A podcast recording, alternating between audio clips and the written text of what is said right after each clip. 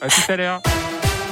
Tu trouveras l'amour un peu plus tard si ça t'embête pas, Charlène. 7h30, le journal maintenant avec Greg Delsol. Et à la une, l'offensive d'Emmanuel Macron face aux non-vaccinés. Et à trois mois de l'élection présidentielle, j'ai très envie de les emmerder. Et donc, on va continuer de le faire jusqu'au bout. C'est ça la stratégie, a dit le président hier, dans un entretien avec des lecteurs du journal aujourd'hui en France. Le chef de l'État qui dit vouloir instaurer, je cite, quasiment une obligation vaccinale en plein débat à l'Assemblée sur la transformation du pass sanitaire en passe vaccinal.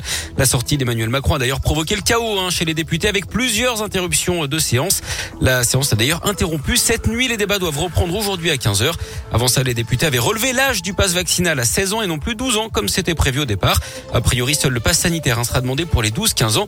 Il s'appliquera aux sorties scolaires ainsi qu'à l'ensemble des activités périscolaires et extrascolaires. La collecte de sapins commence aujourd'hui dans la métropole de Lyon. Jusqu'au 19 janvier, vous pouvez les déposer dans les 195 points de collecte répartis dans les arrondissements de Lyon et toutes les communes de la métropole, mais aussi en déchetterie. Un homme blessé par arme à feu à Lyon lundi soir. La victime s'est présentée à l'hôpital avec des blessures aux jambes causées visiblement par des plombs. Ses jours ne sont pas en danger d'après le progrès. Il a été entendu par la police. Une enquête est ouverte. Bientôt une école privée dédiée à la cybersécurité à Lyon. C'est le pari de Guardia, le nom de cette nouvelle école qui ouvrira à la rentrée 2022 dans le 7e arrondissement. Les attaques informatiques sont de plus en plus fréquentes. Elles visent les grands groupes, mais aussi les PME. Au cours des six derniers mois, les entreprises françaises ont été attaquées en moyenne 632 fois par semaine. Dans cette école, on pourra donc apprendre plusieurs métiers comme hacker éthique ou responsable de la sécurité des systèmes d'information d'une entreprise.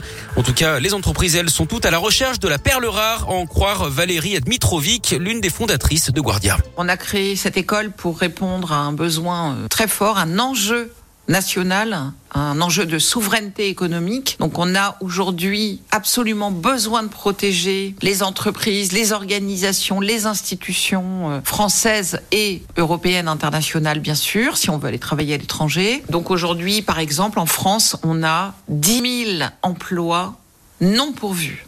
À Lyon, il y a énormément d'entreprises de la cybersécurité. Lyon est un tissu économique très riche. Donc c'est vraiment euh, un emploi assuré pour tous les passionnés de l'informatique et de la cybersécurité. Guardia sera implanté sur le site d'une école déjà existante, hein, le Gaming Campus dédié aux jeux vidéo.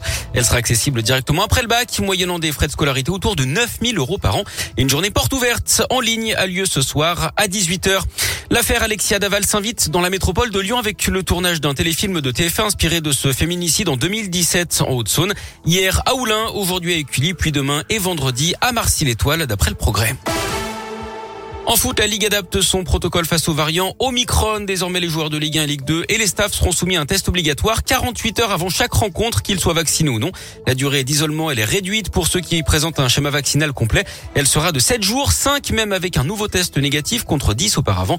Avec un schéma vaccinal incomplet, l'isolement s'étendra sur 10 jours et seulement 7 avec un test négatif. Et puis les suites des incidents de tribune entre le Paris FC et l'OL en Coupe de France le 17 décembre dernier. 8 ultra-parisiens ont été interdits de stade. On rappelle que l'OL avait été déclaré éliminé de la compétition après ces débordements.